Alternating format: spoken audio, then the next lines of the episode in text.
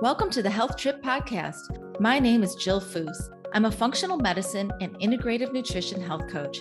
I created this podcast to bring you along as we travel down intriguing, science packed roads, debunking old medical paradigms and perusing new innovative therapies and modalities with the finest functional medicine doctors, practitioners, and like minded biohackers while living our best life.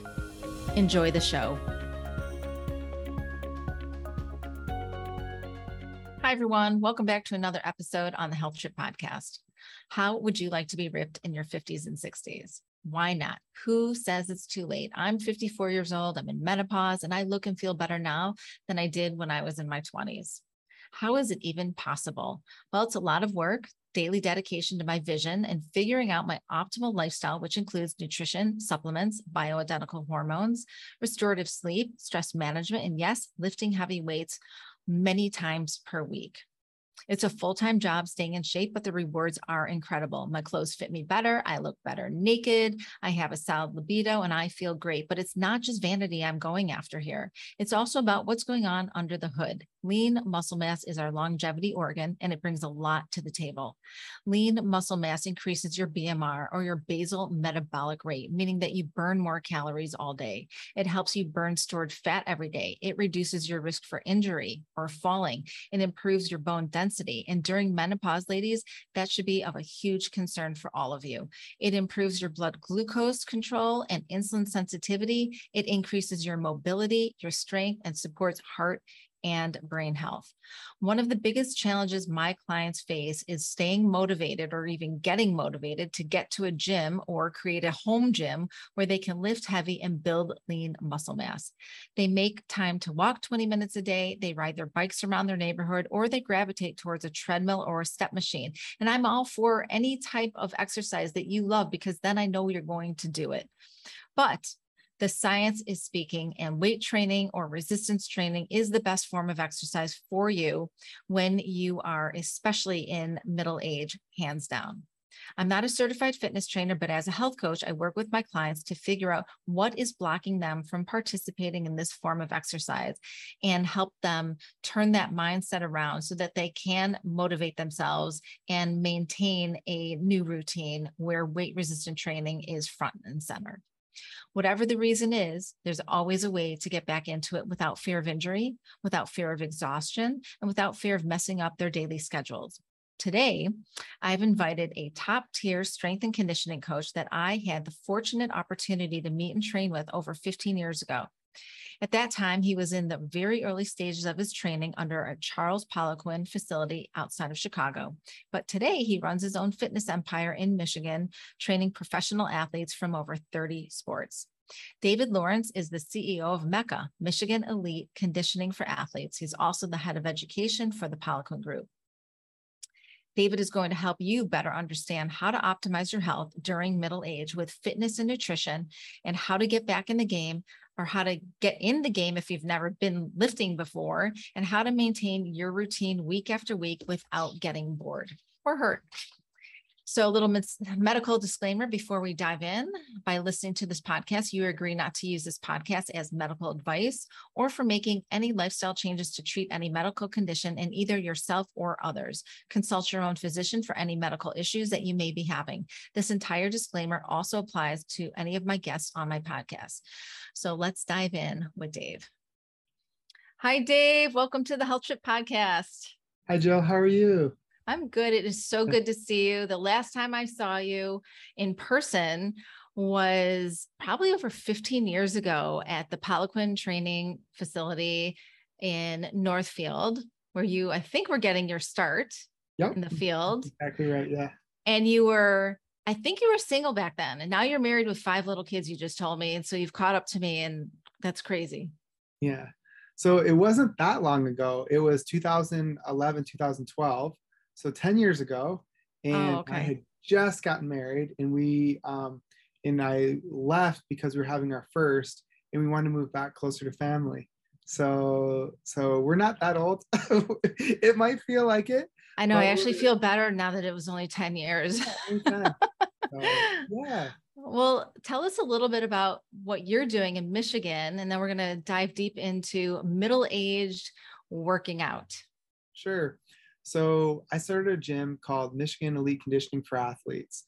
And the premise of the gym was that everybody's an athlete. So it doesn't matter if you're trying to make, uh, you know, uh, you're a professional athlete and you're trying to get a record contract or win a Super Bowl, or if you're somebody who's maybe had an injury or who hasn't worked out in a long time and you're looking to feel better and get back in shape maybe get maybe you played sports in high school and you really miss what it felt like to maybe compete or just to feel your best or to have more energy. Those are the things that we do. So uh, michigan elite conditioning for athletes mecca is um, like our acronym. And we do the most personal training in the state of michigan. We have uh, 65 employees. We have three gyms in michigan one in chicago and one to open up down south very soon so wow, congratulations on all of that. Yeah, it's it's a lot of fun. And my big why or, or the reason why we're we're doing it and we want to grow is we just want to help more people. And so many people um, don't want to feel better. Everybody wants to feel better. Everybody wants to be uh, in great shape for them, right? Right. And um, it's attainable. It's attainable for everybody, but most people don't know how to make the first uh, step and that's where we come in and it's so rewarding it's so fulfilling it's so fulfilling and everybody can do it and that's why we say everybody's an athlete but it's an athlete for you well, you know so it's really cool I, I absolutely love it. Yeah i love that but you're also doing some education you're the aren't you the director of education for the Poliquin group? Yep so basically um, we do all the education for um, Poliquin, which has been around since 2000, 2006 and it's a great company with a long history. That's where I got my start. And basically, uh, Poliquin Performance or Poliquin Education is uh, the strength and wellness leaders in health and education for personal trainers and strength coaches. So we really train the trainers, uh, if that makes sense. So yeah. that's one of the things that we do, and we uh, deliver really, really um, you know, high quality education. And it's it's a lot of fun. So that's amazing. Congrats on all of that. So, today we're going to talk about people like me, middle aged men and women who, again, want to feel our best. We want to live in the next few decades of our lives as vibrant and strong and energetic as we can. So, have things changed? What's the current science on middle aged people and exercise? Are we supposed to do two a days? Are we supposed to be running more than hitting the weights? Are we supposed to be, you know, just killing ourselves till we just can't even walk again? What what's the science saying? Sure. So there's a great book and it's called Spark and it's what happens to the brain on exercise. So basically everybody should exercise, but you have to find what fits with your lifestyle and what you really enjoy. That is so important. Yeah. It's not just exercising because some celebrity said, hey, this machine or this is the way to go. You have to do what number one feels comfortable for you. And that's something that's sustainable. So, getting healthy and getting in great shape, especially if you're like not an athlete, there's no structure. It's about finding your routine and creating a structure for yourself and doing something that's that one is fun. We should all have fun. Like, yeah, that's the biggest thing, Jill, in life is too many adults uh, don't have enough fun. But like when we were kids, we always played sports. The way you learn is kinesthetic. So we've been wired, you know, through biology to learn and to grow and to develop using our body to learn. And most of us have forgotten our kinesthetic uh, learning language. And so we're sitting at a desk just receiving information, but we're not actively doing or being an active participant. And that's everybody should exercise. That is so important. It's finding the exercise that one you enjoy and that's sustainable that you can do. So I have a lot of um, tips that I'd love to share uh, with your listeners. That'd be that'd be great too. So oh yeah, absolutely. You know, but um, when you're when we're looking on social media and we're reading articles yeah. and it's it's very heavy in weight resistant training as we age and how important that is.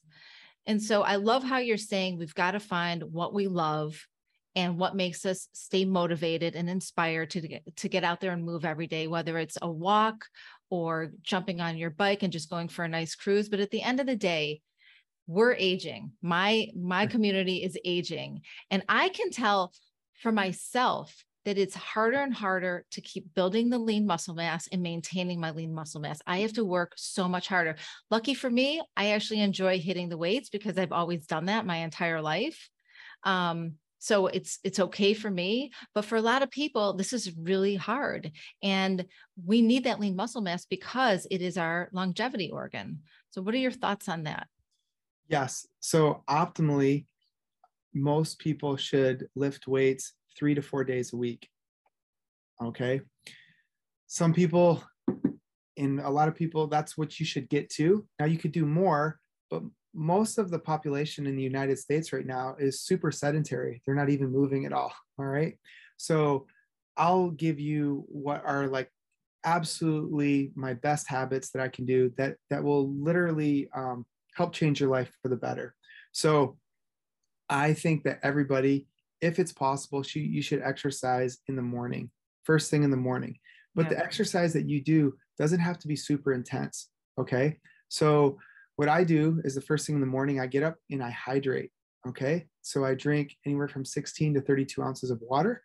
And then what I do is I do cardio for about 20 minutes. Okay. Or 30 minutes.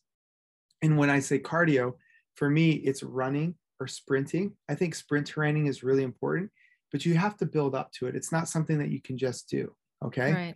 And then, but my favorite thing to do is to lift weights. Lifting weights is going to give you the best bang for your buck in terms of time spent by far. So yeah. there's a lot of things that happen when you lift weights. So um, when you lift weights, one thing that you're going to do is you're going to start uh, building muscle mass. Okay. So we know from a lot of research and the longer, like you, you actually use the, the term uh, muscle is your longevity organ. Okay, that's a great um, that's a great term to use. Um, we know from Tufts University did a study on longevity, and one of the biggest factors in living um, a long time was how much muscle mass you had on your body at the end of your life. That is really really important because the more muscle mass you have, the more stability you have in your joints. Okay, so it prevents against falls and slips, and if you have more muscle mass, um, there's different diseases like muscle wasting diseases like sarcopenia. Yeah. So mm-hmm. the more muscle mass you have, the better you can prevent against that. But yeah. another thing most people don't realize is you have sarcopenia, but there's also something called dynapenia too. So mm. it's the neural connection, the neural stimulus from your brain to your muscles. So it's not always just about muscle hypertrophy, but it's also making the mind muscle connection. That's the thing that we lose first. So mm. people can get stronger uh, even into their 70s and 80s and 90s. Okay. But what happens is people lose the speed.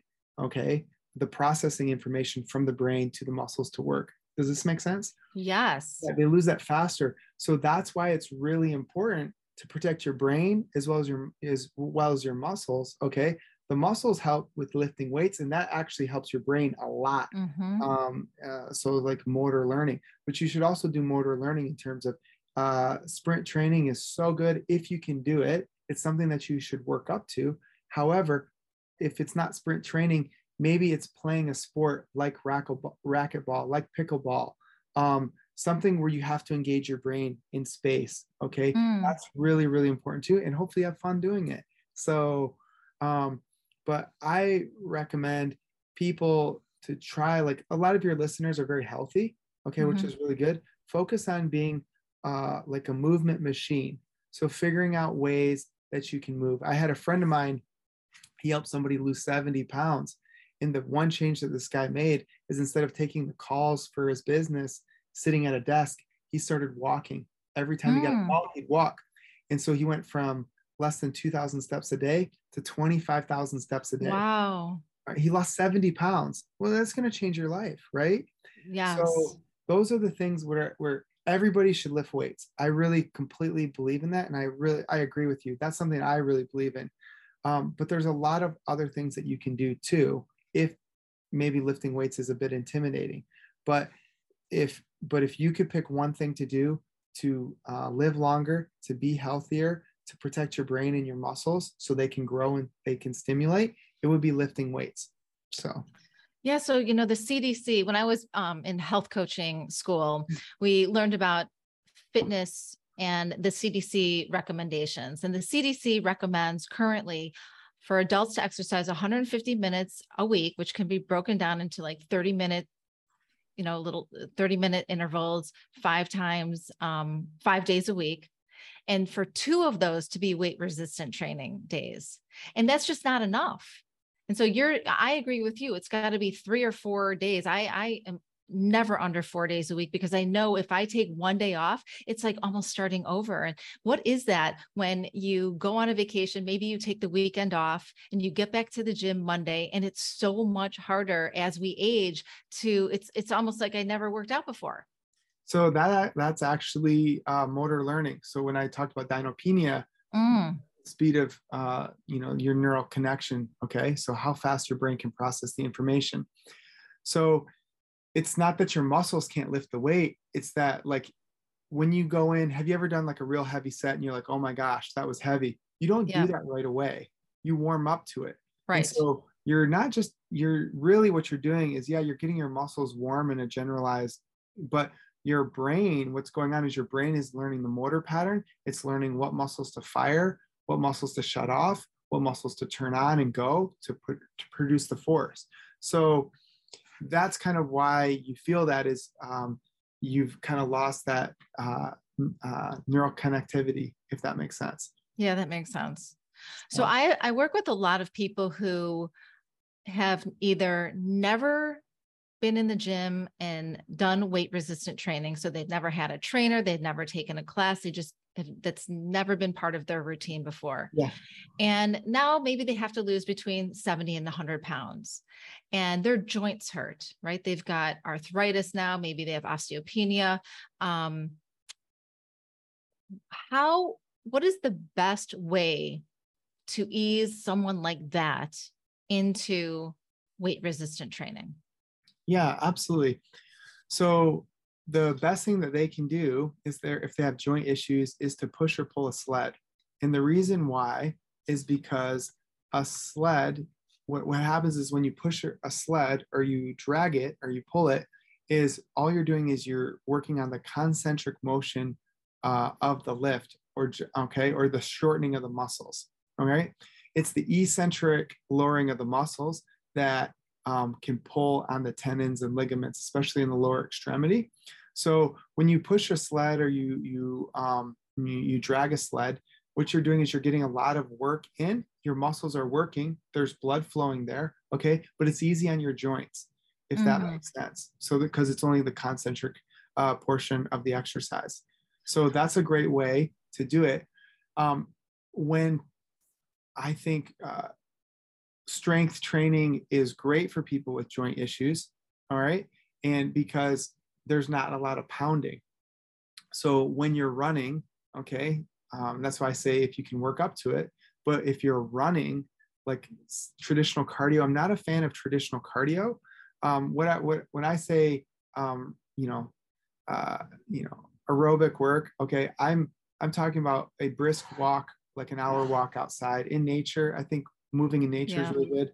I I'm talking about playing sports. I'm talking. Um, I'm just not a huge fan of traditional cardio, like a treadmill or a, a stairmaster. The one, yeah, the one thing that that can be good is if you need to move, is walking uphill on a treadmill. That can be good because it's now there's resistance. So it's like the that's the great thing about lifting weights is there's resistance. So if you put the treadmill uphill, there's resistance and then you have to you know move against resistance. And for a lot of people that's an unbelievable workout especially if they're not in shape. And, and that's a great way to get you in shape is just yeah that's a great point. Right because not everybody has a sled right, right. not everybody has access to a gym with a sled and a lot of people coming out of covid don't want to go to a gym. People my age and older yeah. really have a fear of going to a gym also maybe they get even in worse shape over COVID and put on another 30 to 50 pounds. And there's a level of um, embarrassment and, and shame involved in that. Uh, so a lot of people are trying to create spaces within their homes. And so within the confines of someone's basement or someone's garage, um, and they don't have a treadmill, what would be another way for them to start firing up these these muscles? Yeah, absolutely. And I'll there's so the average weight gain for Americans during COVID, American adults, did you hear this? Is like the average weight gain was yeah. something like 27 pounds yeah. over two years. I was gonna say 30 pounds, yeah. Yeah. And I believe 10% of Americans gained 50 pounds or more. Yeah. I mean, that's absolutely awful. What that's going to kill exponentially more people than COVID did. Yeah. And and, and it's it's a horrible thing because people aren't moving. And so everywhere from like, you know, heart disease uh, to cancer, those are all different metabolic dysfunctions. Those are all driven by being overweight or being obese. Insulin resistance. Um, these are really big problems. Okay. Yes. So if if someone's like a bit apprehensive to go to the gym you know i in their in their just starting i think walking outside or biking outside is a great start. You're breathing fresh in, air in which is really important to do. You're getting sun okay? Seeing the sun yeah. we absorb vitamin d also through our eyes okay? So that's really important. Um, something as simple as going to the beach and laying on the beach especially with us in the Midwest, we only usually have about six months of great weather. right. getting sun, going to the beach and sunbathing is really important too, and just relaxing. Most people are too stressed and they don't take enough time for themselves. So those are all factors that lead to poor health. All right. So yep. this makes sense. So I, I I'm like a big, you know, weightlifting person. I love I lift weights um, I, I work out between eight and 10 times a week. And just, just depending, I love exercise. It's a big mental stress reliever for me. And I love self-improvement. So those are all really big things for me, but some people don't like exercising that much. And so just getting a start, you be in nature is so important, especially if you live in the city. Okay. Try to find it like go to a, a great park or go find yep. a trail or get out of the city for for a half a day and go for a walk and, and that's so important or you i mean in chicago we have we're right on lake michigan it's beautiful right nature breathe breathe the fresh air uh, in from you know being on the water it's so great yeah, there are definitely clients that I work with who all they are ready and willing to do is to go outside in the morning and take a 10 to 15 minute walk. And that is it. And that is a great place to start. You have to start somewhere. For other clients that are a little bit further down the road who want a little bit more mobility, even though they have a lot of joint pain and a lot of, they're carrying around a lot of body fat. Um, I have suggested starting with stretching and Pilates type movements with using yes. using bands or very small, you know, one to three pound weights that you can order from Target or Amazon, and to put them in touch with someone who's online right now i mean we don't ever have to really leave our house anymore right yeah. so you if you're that person that's not going to go to a gym or a yoga studio or a pilates studio or anywhere um, to work out you know how how do we tap into that inner motivated person that is hiding inside all of us right? How do we tap into that? So it's really about uh, building success and people have to work on liking themselves. Too many people don't like themselves. And so what you have to do is you have to say what's one thing that I can do today that will make my day successful for my health? That has to be a priority. And if you do that, then you're going to like yourself. Okay. And in that, like winning breeds more winning and you have to win for yourself. I, you have to play games with yourself. It's, it's really important. What's important to you? Okay. And what are you going to do to, you know, accomplish that important goal? So for someone, it might be, you know, walking 15 minutes a day, but can we walk 15 minutes a day, twice a day? And I love what you said about stretching. we recommend that all of our clients stretch at night because the two things that you lose when you age are strength and flexibility. Mm-hmm. So maybe they're too intimidated to do strength training, which is fine, or they don't feel comfortable yet. We don't feel comfortable, but you could stretch at home and static stretch and build that physical quality and improve that physical quality. And I don't know about you, but when you stretch and you're stretching consistently and you're getting more flexible, you feel amazing. Yep. It's just unbelievable. You sleep better. Okay, you wake up with less joint pain. Uh, you feel like you can think better. You're more relaxed and laid yep. back. You're not as intense. And everything just seems to flow a little better when you're stretching and you're improving your flexibility. It's great. Yeah, I agree. So let's pivot now to someone who's more like me. I'm I'm there's a lot of middle-aged people who are in very good shape. We're active, we love the lifestyle. We, you know, really focus on what our goals are and are self-motivated and we're in the gym hitting the weights. Yeah. What is the best way for us to work out? Do we do full body? Is it 45 minutes or is it an hour and a half? Do we um, put in hit classes where there's weights and cardio? What what's the optimal workout for someone like me? Sure. And for and for and not just for a day, but like give me a whole week, like what that would look like, Inc- yeah. including like recovery. Sure, a- absolutely. So it really depends on what your goals are. So some people want to put on muscle. So that would be different than somebody who's wants to shed a little bit of body fat and get in, you know, even better shape, that sort of thing. So let me tell you what my routine is, okay? Because I'm unfortunately now middle aged. For myself, I want to be young my whole life, but here we are, right? So right. kids. Um, so the first thing I do is I wake up at um, I go to bed. My day actually starts uh, at night, and mm. I have a night routine and a morning routine, which is really important. And my life is so crazy. I, I have got I'm running a couple different companies. Uh, I sit on a board for another company. Um, I've got five kids. I'm also married. right? You have all these things that you you're juggling. Right. So, but the things that I can control is how I start my day and how I end my day and that gives me structure and that gives me peace so the way i, I go to bed uh, anywhere between 9 and 9.30 but my my bed routine- wait i just want to time out for a second sure i want everyone listening to this man who has five children in multiple companies and trains all these people and he manages to find his way into his bedroom crawl into his bed between 9 and 9 30 p.m because i cannot tell you how many people say they cannot do that with maybe no children at home. They're empty nesters.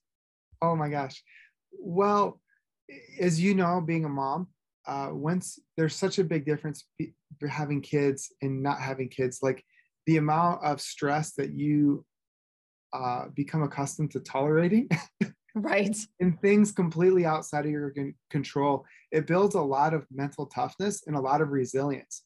Like being a mom or a dad is a it's tough and um you like it's a it's a physical fight because you're a lot of times you're not getting sleep mm-hmm. it's a mm-hmm. mental battle you're worrying about things you cannot control and uh sometimes your kids i like to tell my wife they're trying to mentally dominate you muscle for rent right so you're you're it's it's a lot of it's a huge struggle and mm-hmm. but it's great it's it's it's so wonderful more people should have kids there's nothing that will enrich your life more than um, than being a mom or a dad uh, yeah. because it's so self-giving. So my day starts.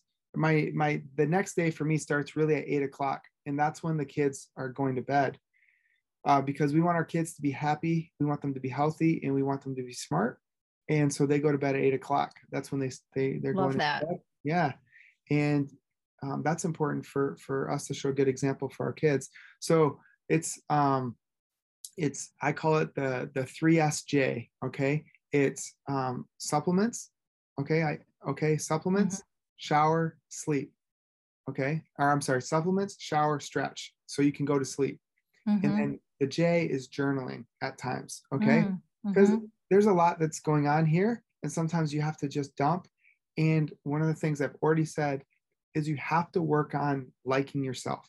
Mm-hmm so many things will happen the day where you're like, man, I wish I wouldn't have done that. People are very hard on themselves, including myself. and so, it's so therapeutic to journal and it's so therapeutic to be grateful for the good things that you have in your life because we're mm-hmm. so blessed you yes. live in america right now? You're pretty blessed. You have a roof over your head.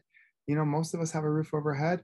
Most of us if we want we have a car that we can drive um, to get to work. We all you know most of us have a cell phone that we can talk to anybody in the world in 30 seconds. It's a very blessed life we live. And yes. so getting back to the basics and saying thank you thank you for all these things even though my life is crazy but i'm so blessed that's very mm-hmm. important. So uh, i take uh, i have a supplement that i take so magnesium i'll take magnesium at night there's a supplement cocktail that i'll do for sleeping depending on how stressful the day was okay mm-hmm. um, but magnesium threonate is really really a great supplement it, it's a magnesium that has an affinity for the brain and the spinal cord so it's really good. It's the um, only form of magnesium that actually crosses the blood brain barrier. Yes. Yeah. So that's a great. Yeah. So um, I'll also have inositol, L-theanine, uh, mm-hmm. a different form of magnesium as well. Sometimes glutamine and glycine too. Mm-hmm. So that's a kind of the the what I do. Uh, and I uh, actually do the exact same cocktail. Okay. All right. That's awesome. Fantastic. Yeah. yeah. We're actually formulating a product called um, called uh, Poliquin uh, uh, BSE, Best Sleep Ever. And oh, I love that. That formula. And you know, yeah. I'm glad that you're bringing up supplements because um, this is a huge part of fitness, right? This is a, it's it's the whole spectrum is the sleep, the nutrition, the relieving of your stress, the um, supplementation, because we can't get everything we need from our food. And our body, when we exercise, requires more micronutrients than for somebody who's not exercising. A hundred percent. And the, the soil has been so depleted, especially yep. minerals like magnesium and zinc. And we have so much more stress now. Yeah. And then if you sweat, you're going to deplete magnesium and zinc and other, you know, mm-hmm. different um, vitamins and minerals. So it's really important. Uh, magnesium is a great, great thing. That's awesome that you do that. That's, that's mm-hmm. really good, Jill. And then what I do is after I do that, I'll take a warm or hot shower for five to 10 minutes mm-hmm. and it just relaxes me and it starts calming me down. And it starts becoming a trigger for me. It's, oh, it's time to go to sleep. Mm-hmm. And then mm-hmm. what I'll do is I'll stretch for about 10 to 15 minutes at night, maybe 20. I'll do something called yin yoga. It's long stretch uh, stretches and it's long passive holds. So I'll pick three to five different stretches. And um, and then you know i'm ready for bed and sometimes i'll journal so those are the three s's for sleep Great. at night. So and then i wake up in the morning uh, first thing i do is hydrate. Um, so what i'll do is uh, 12 to 16 ounces of water just water and then another 12 to 16 ounces of water with electrolytes in greens. And um, i might have something else in there but that's usually the, the basic. And then i will do sprint training um, four times a week. So, because I want to try to keep that speed component for my brain and my muscles turning on quickly. Mm-hmm. Uh, when we don't, you know, that's something that we all used to do. We all used to sprint to chase to go hunt. So, um, I'll that's like a 20 minute workout. That's pretty quick, but I'm I I'm sweating and my brain is turned on. And then the next thing I'll do, and this is at five o'clock in the morning, so I'll run it from, and I'm not a morning person, but I've developed this habit mm-hmm. Um, because when I exercise in the morning, I'm so much more switched on with my brain. Yeah. So the next 20 minutes after that is I'll, for me, I'll read the Bible. Okay. And I'll pray and I'll be, I'll pray for people in my life and I'll have like a gratitude. I'll offer my day to God and I'll offer my day for my friends and my family. And my goal is to battle proof my heart and my mind and my soul so I can go out into the world and um, deliver um, what I'm supposed to do and not get distracted by all the different things that are swirling around or going on. So I can love, so I can serve, so I can be of use for other people.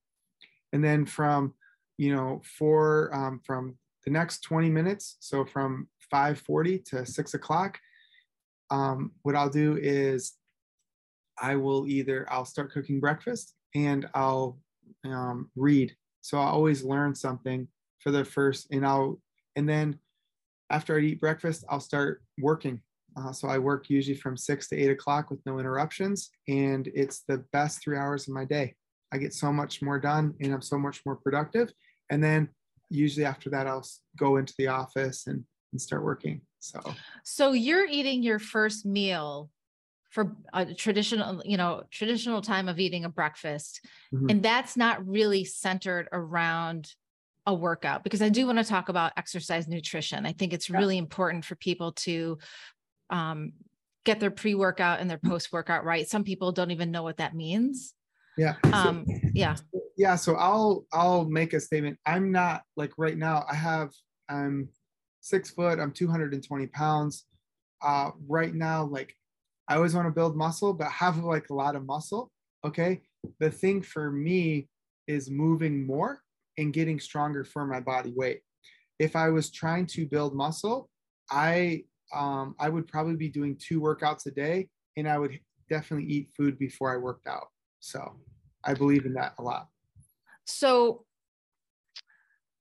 I love that you hydrate in the morning with yep no coffee, but you're like me and I do electrolytes, right? Yeah. I always start with my electrolytes. I think that's really important. People have to understand that when you drink coffee, especially caffeinated coffee, for mm-hmm. every cup of coffee you drink, you lose, I think it's about a half a teaspoon of sodium in your yes. body. And you have to replenish that plus put more in.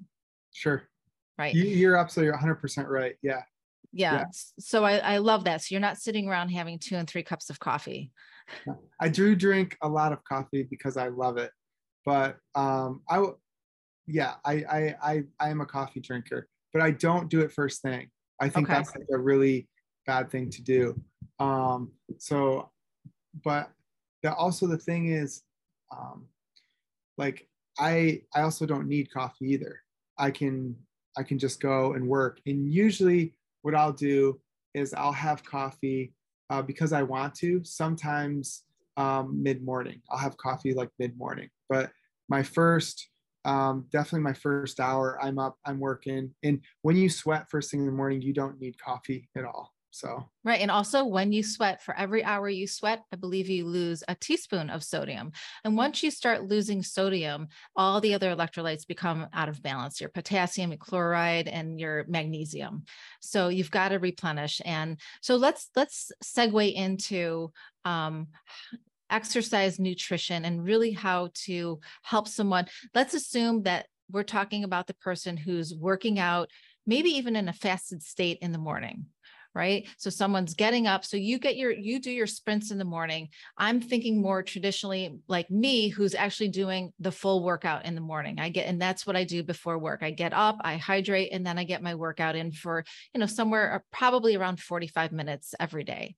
So what does that what would a pre-workout drink look like in terms of uh, are there electrolytes? Are we doing, I want to talk about BCAAs versus EAAs. Are we putting in um, other types of like a nitric oxide booster in there? I, I do that actually. Mm-hmm. Um, so what, what are some options that could look like in terms of a pre-workout drink or maybe someone wants a pre-workout meal and how far ahead of time does that have to be before the workout?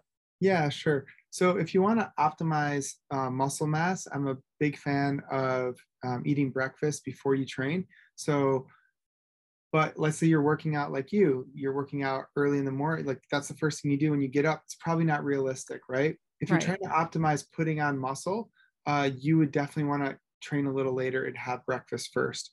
But if you're waking up, um, what I would do is I would do electrolytes, I would do collagen, and I would do, um, there's a product called um, uh, Electrolyte Synergy, and it's from Designs for Sport. And I'm on the board for the company, but they have uh, their electrolyte uh, formula has almost two grams of vitamin C in it, and vitamin C allows collagen to be more absorbed. So it's a great product. So, um, and I would do greens. Um, but for optimally, you would have breakfast. I would recommend eating 30 to 50 grams of protein in the morning, depending on how you know large you are and how much how well you can digest your food. And then the and you could wait an hour. Some people need to wait a little bit longer than that before you start training. Before you start training, I would take uh, branched chain amino acids uh, and um, EAAs, okay, essential amino acids. If you're trying to put on muscle, uh, leucine is the main driver, okay, of my muscle growth and muscle hypertrophy, okay? So you're gonna want, there's all this research that says um, you don't need BCAAs, you just need EAAs. I, I've seen the research, I've read the research, practical experience. I found when the leucine threshold is not high enough, you're going to be losing out on muscle mass gains. So that's why I'm a big fan of BCAAs. Okay. And BCAAs at a four to one to one or a five to one to one ratio of leucine to isoleucine to valine. So leucine. So let's let's break this down a little for people who don't know what we're really talking about.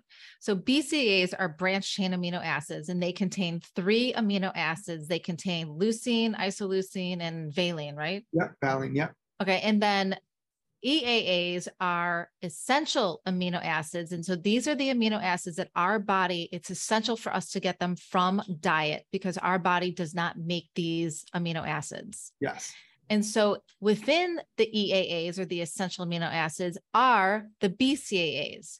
So BCAAs are those three amino acids we just talked about, but EAAs I believe, are nine amino acids that include those three BCAAs. And I love that you're talking about leucine because I talk about this all the time, trying to get my clients to eat more protein. Most women are under eating protein. And as we go through menopause, um, it gets even worse for women. They, they start gaining weight around their midsection and then they, they just start not eating the proper amount of foods, um, but especially that protein.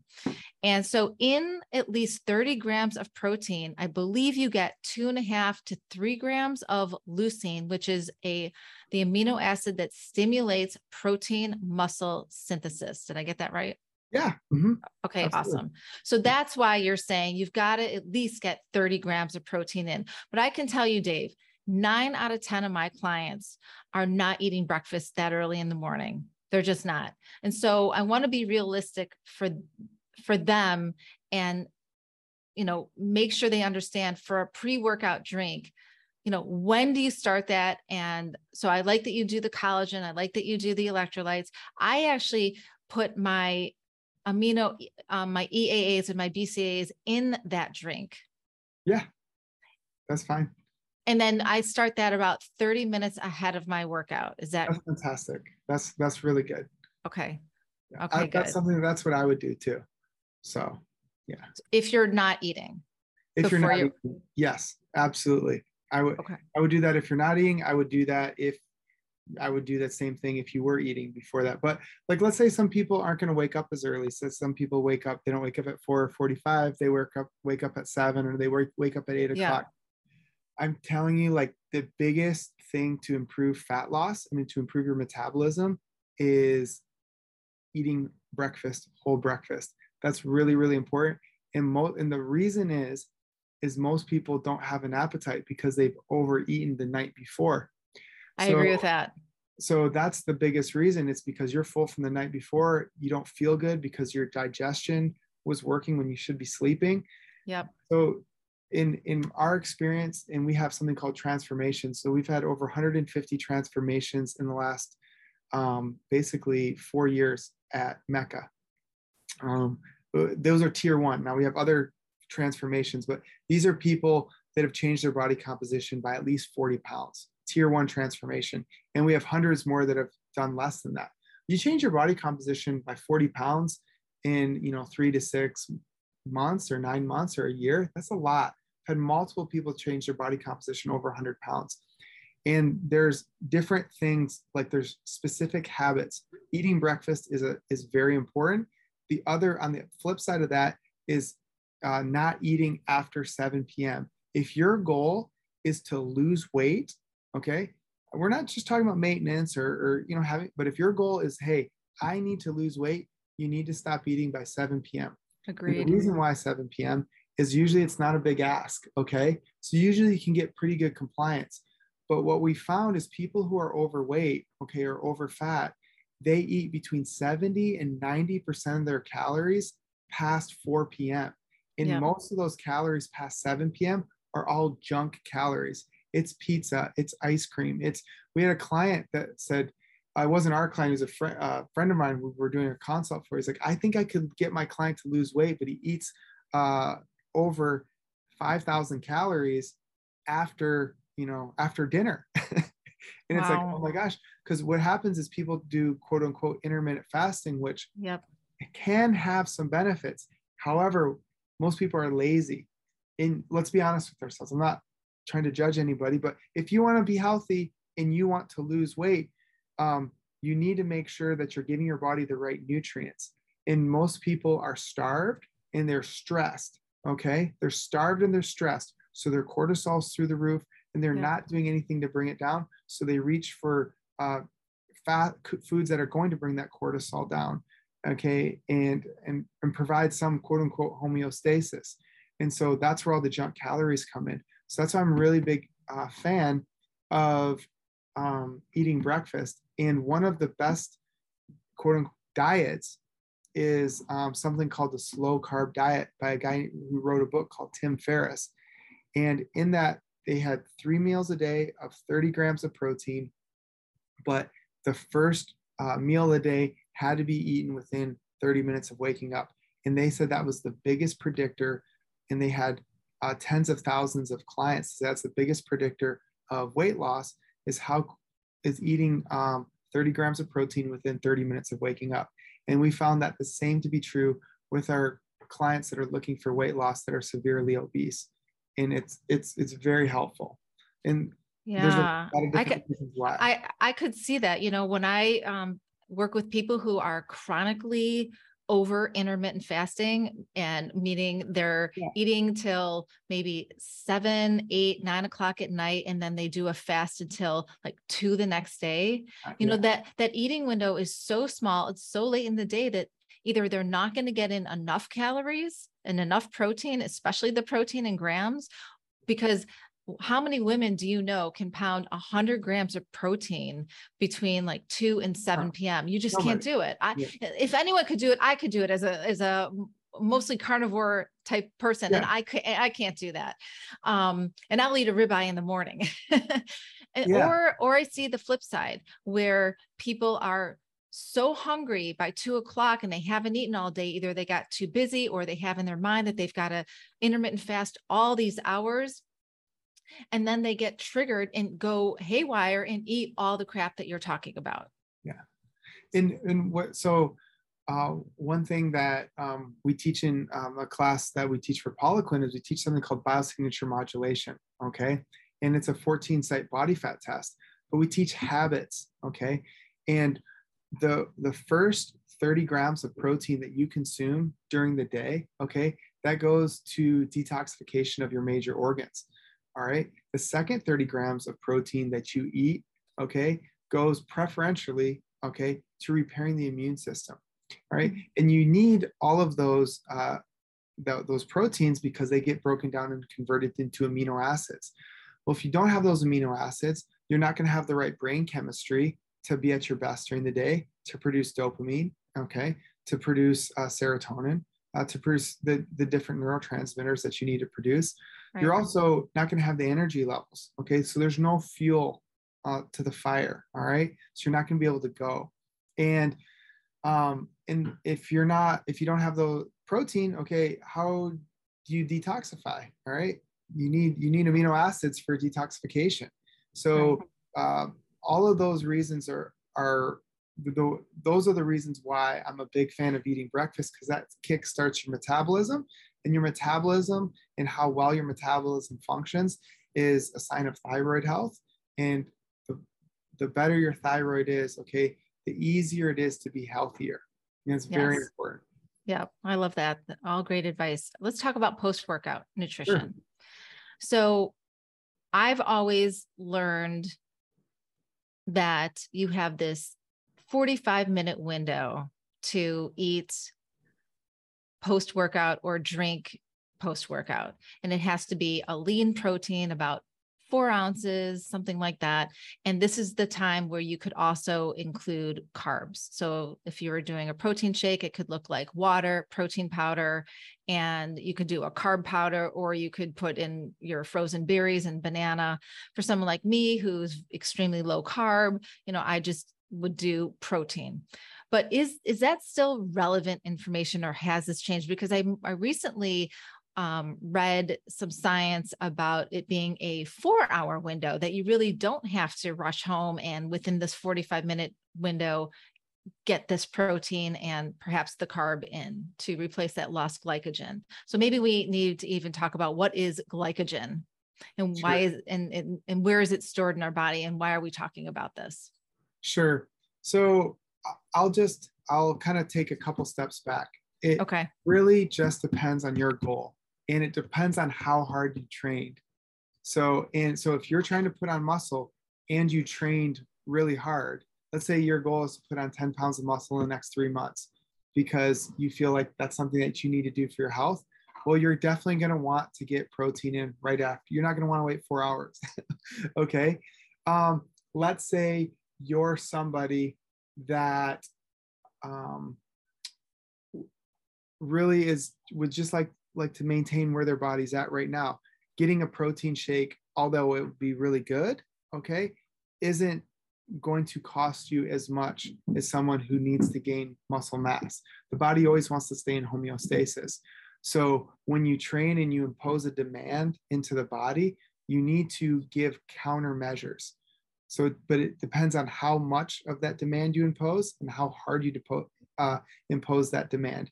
And that's going to de- determine the countermeasures that you give, whether it's you need to get more sleep the next night, okay, or you need to increase your calorie intake. Um, one thing I would like to say is that I learned this from Dr. Eric Serrano about three months ago, and he said it's extremely important in your protein shakes not to strip out the fat. So don't go, don't use a whey isolate. In what he's seen in blood work for the last 30 years in food sensitivity testing, is if you use protein without a fat uh, attach uh, a fat okay you become uh, allergic to that protein for example how many whey proteins do you know uh, how, a lot of them are hydrolyzed and they've stripped out all the fat right well because they want um, you know uh, you to absorb okay and to raise your blood sugar more and dr eric serrano said that's not a good way to go long term because you develop food allergies what protein do you know that we eat has uh, doesn't have any fat to it uh, in the world. What animal protein do you know that doesn't have any fat in it that we would normally eat?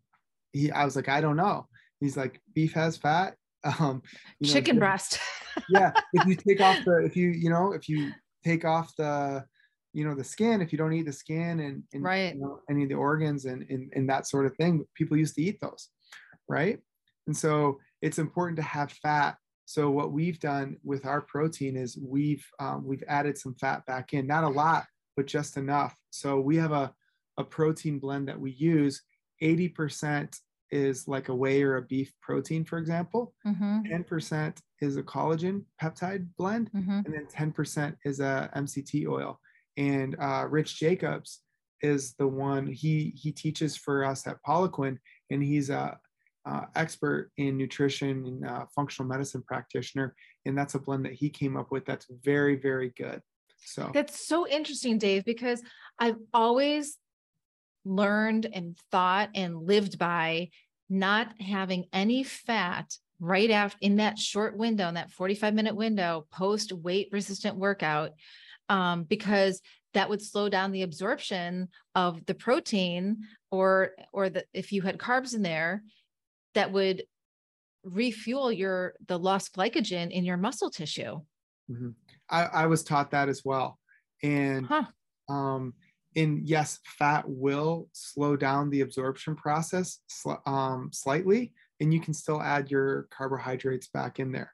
Um, but again, it's like it's about what your goals are. Um, I don't think that any athlete or any one of us should develop food sensitivities or food allergies okay because then you're going to start when you're you know eating that that protein or that food your body will start rejecting it and not being able to absorb those nutrients and you'll start creating um, uh, oh, different things um, like uh, cytokines and histamine release mm-hmm, mm-hmm.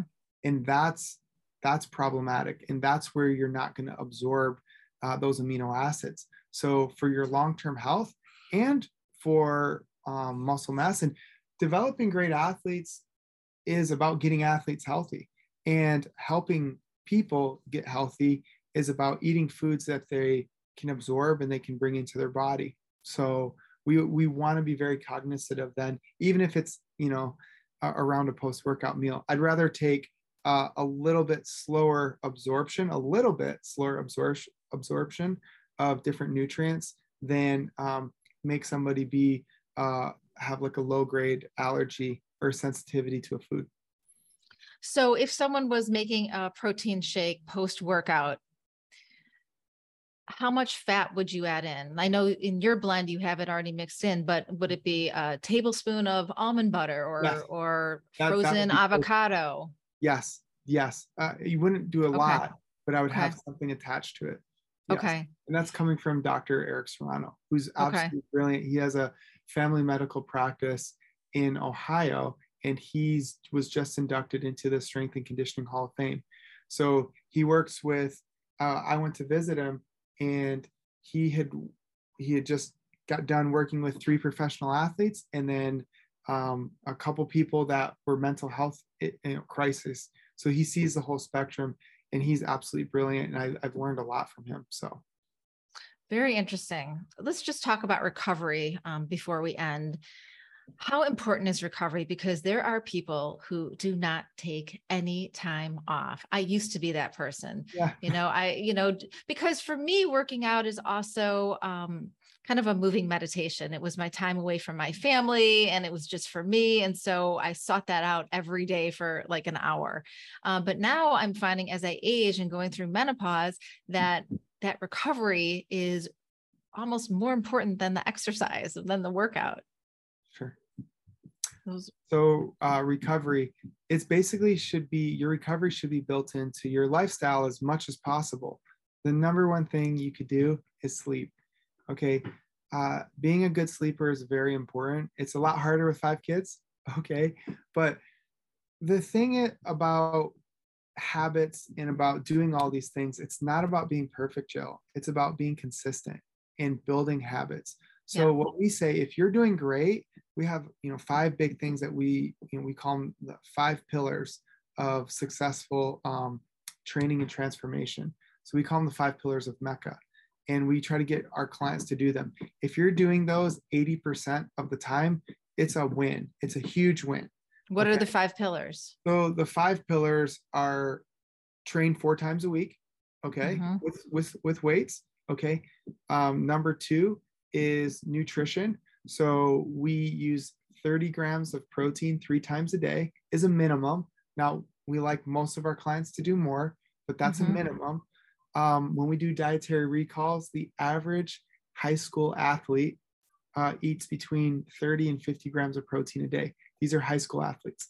It's crazy. Yeah, so I believe it. um, so it's stretching uh, six days a week. Um, it's um, hydration. Okay. So getting hitting a water goal and hydration and supplements go together. Mm-hmm. And the last one is extra output. So people should come to the gym at least do strength training at least four days a week, but then they should do they should be movement machines outside of um, outside of the gym. There's was there 168 hours in a week? I think there's 168 hours in a week, and you're going to be in the gym four to five hours a week. You need to you need to move your body besides that. And so those are the five pillars that we do. I love that. And so wait back to the workouts the optimal workouts i we didn't I, you didn't answer this question because we went down a different uh, rabbit hole but full body in middle age or do you split the body parts up depends how if you train with weights three days a week or less full body if you train four days a week or more um, you split the body parts up. That's a great way to go. If you're looking for fat loss, okay, in your training, um, like body composition, purely mm-hmm. body composition goals, mm-hmm. full body, four, five, uh, six days a week are fine. If you're looking for um, strength and muscle mass, split those body parts up because you you want to impose more specific damage. The more specific damage you impose, uh, the more you're going to be able to grow. Okay, and um, if you're training uh, like an upper lower split, you're looking at uh, peripheral blood flow, which is going to raise growth hormone, which is going to get your heart pumping more. And that's going to allow you, the more growth hormone you produce, the more fat loss you can induce. So, mm-hmm. Um, when it comes to body composition, you were talking about body composition goals before. I always, I am not a fitness instructor, but I help inspire and motivate yeah people to get out there and, and do all of this hard work. And it is hard work, by the way. And it can be fun, hard work, but it's hard. um, I am a big proponent of going to get either a DEXA scan or an InBody scan or using the calipers, but somewhere in the beginning stages of your health and fitness journey, getting the blood work, getting the DEXA scan, seeing what your body composition is. So you can maybe, you know, nine to 12 months later go back and revisit that and yeah. see what you've changed. Absolutely. So we will do um, uh, calipers. So calipers are great. Uh, it's non-invasive. It's it's really easy to do and it's cheap. Um, and so then you can see we look at total millimeter skin fold uh, for the entire body. And there's also a hormonal component that we can start uh, specifically prioritizing different diets, which is really cool. The thing um, that I'd actually like to just touch on really quick with recovery mm-hmm. if you could if you could pick one thing, if I could give you one tip that's changed my life, it's mm-hmm. getting massage at least once a week. So I get a massage one to two times a week. And that's done more for my stress and my anxiety and than anything else I've ever done. So. I would agree with that. I second that. Yeah. I don't do that. I go once a month, but I think once a week might be a stretch for a lot of people out there, but maybe once or twice a month is a great place to start. Yeah. It, so what I found with getting a massage is each massage builds on the next one. So you yeah. go deeper and deeper. And what I found is it does more for me in my brain than anything else. But what I love about your approach to this in this podcast about exercise is that it's not all about being in the gym and beating ourselves up until we can't walk. You're really embracing outside of the gym the whole full lifestyle, right? Looking at our stress, looking at our relationships with people in our lives. Um, obviously, nutrition and sleep is huge, but really embracing all of it and not seeing it as all these different segments, but they're all one together and connected. And just like the biochemistry in our body, we have to take care of the outside and the inside. And I really liked your approach. You know, I was kind of expecting a, a typical fitness instruct, you know, fitness guru to come on and, you know, you need to do like this many squats and this many pull-ups and, you know, this much, you know, for for whatever the goal is. And you've really um brought to the table all of this other information that I don't think people really correlate with how well they're then going to perform when they do get to move and do the things they love to do. Yeah, I, we're not just physical beings, we're also spiritual beings, we're emotional yeah. beings, we have relationships, we're human yeah. beings, right. right. And we need to take that care of that human side uh, of us. We all have dreams, we all have fears, we all have desires. And yeah. so many people live in a repressed uh, life because they're afraid or they're hurt. And we all have to work on ourselves. And that's why I said we all have to work on liking ourselves. And that's a process. It's a daily process because life is hard and um and you only get one shot at it, right? So, Absolutely. And all and the negative energy, and I have seen it in my in my clients, negative energy and a negative mindset um, and being closed-minded can manifest itself in physical pain, joint pain, and mobility issues. And so, learning to um, learning to embrace all of this that that you've shared with us is how we're going to perform our best also in the gym on the tennis court or you know on our bike. And i absolutely just love that about this conversation. So thank you so much. Where can people find you dave? Yeah um, uh, Michigan Elite Conditioning for Athletes. So www.meccastrong.com. and we just opened up a gym on the North Shore of Chicago. So, Which is where I met you. Yes, that's it. So uh, we um, took over the gym uh, this month. Uh, it was an existing gym, and we're so excited to bring all of those components I talked about. Um, obviously, from the physical um, and the, the health aspect of like working out and lifting weights, but also uh, emotional support and really helping people with those five pillars. So oh, I love that. Uh, it's a great it's a great place to um, work out. It's a great place for athletes. It's a great place if you've never worked out before. Um, so in in it again, what we talked about, Jill, is it's the best return on your investment that you can make is strength training you know for your time if you're going to do an activity so. Absolutely. Thank you so much dave it was so yeah. nice to see you. Take care of all those five kids. Okay. Yeah, and i will put all of your uh, contact information in the show notes. And i know that there's going to be a lot of golden nuggets here that people are going to walk away with and hopefully feel very inspired to get moving whatever that is to them. Thank you. Yeah thanks a lot jill. Thanks so much for having me Thank you for joining me. I hope you enjoyed the podcast. Lifestyle changes can be hard and overwhelming to make. By building your support team of functional medicine doctors, therapists, and health coaches, you can reach your optimal health goals. Be sure to check out my other podcasts. Until we meet again, stay healthy.